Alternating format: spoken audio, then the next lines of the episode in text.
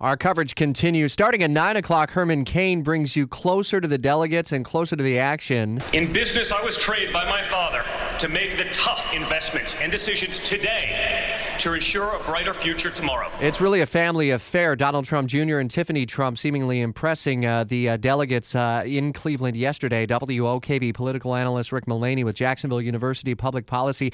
Is it working? Is it effectively painting the picture of, of the man more so than maybe the legend that's out there uh, in the business world and in the media?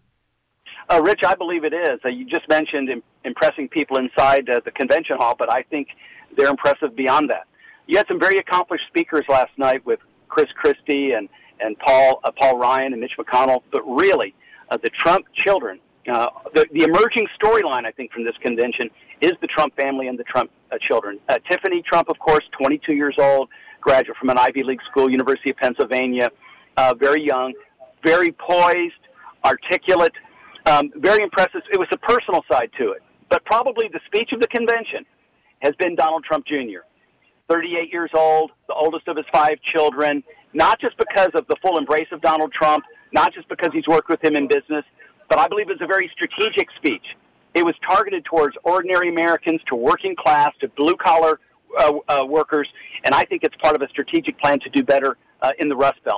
Well, so much of this is, is knowing about what makes the person tick. I mean, uh, is that how they're really trying to make this happen each day by having a different family member? For example, Eric Trump up tonight, and then Ivanka, who likely will introduce Donald Trump.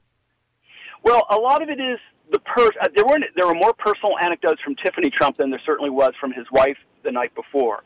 But in humanizing Donald Trump, I think whether you like Donald Trump or not, it's hard to deny that these kids are extraordinary and that he's if he's half as good a president as he is a father, he's going to be pretty good.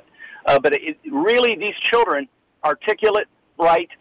Eric, I mean Donald Trump Jr.'s speech was less on the personal side, but more on the character side, talking about the values he learned from his father, this sort of doctorate degree in common sense, seeing talent in people that they don't see in themselves, promoting people to positions ordinary people, not with degrees from Harvard or Wharton, but ordinary working class people.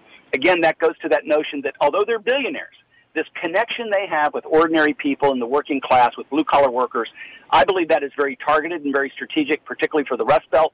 The speech, like I said, of the convention uh, Donald Trump Jr. had a very good night last night. We'll see what happens tonight when Eric Trump speaks. Newt Gingrich, Indiana Governor Mike Pence's running mate now, and uh, Ted Cruz also expected to address. And Florida really in the spotlight with Governor Rick Scott, Pam Bondi, our Attorney General, and a recorded message by video from Florida Senator Marco Rubio. It'll be interesting to see uh, how heavy the endorsement of Trump is from Rubio. Remember the little Marco lines that were uh, out there on the campaign trail during the rough and bruising primary. Rick Mullaney, our political analyst with JU Public Policy Institute Institute. We'll chat again tomorrow.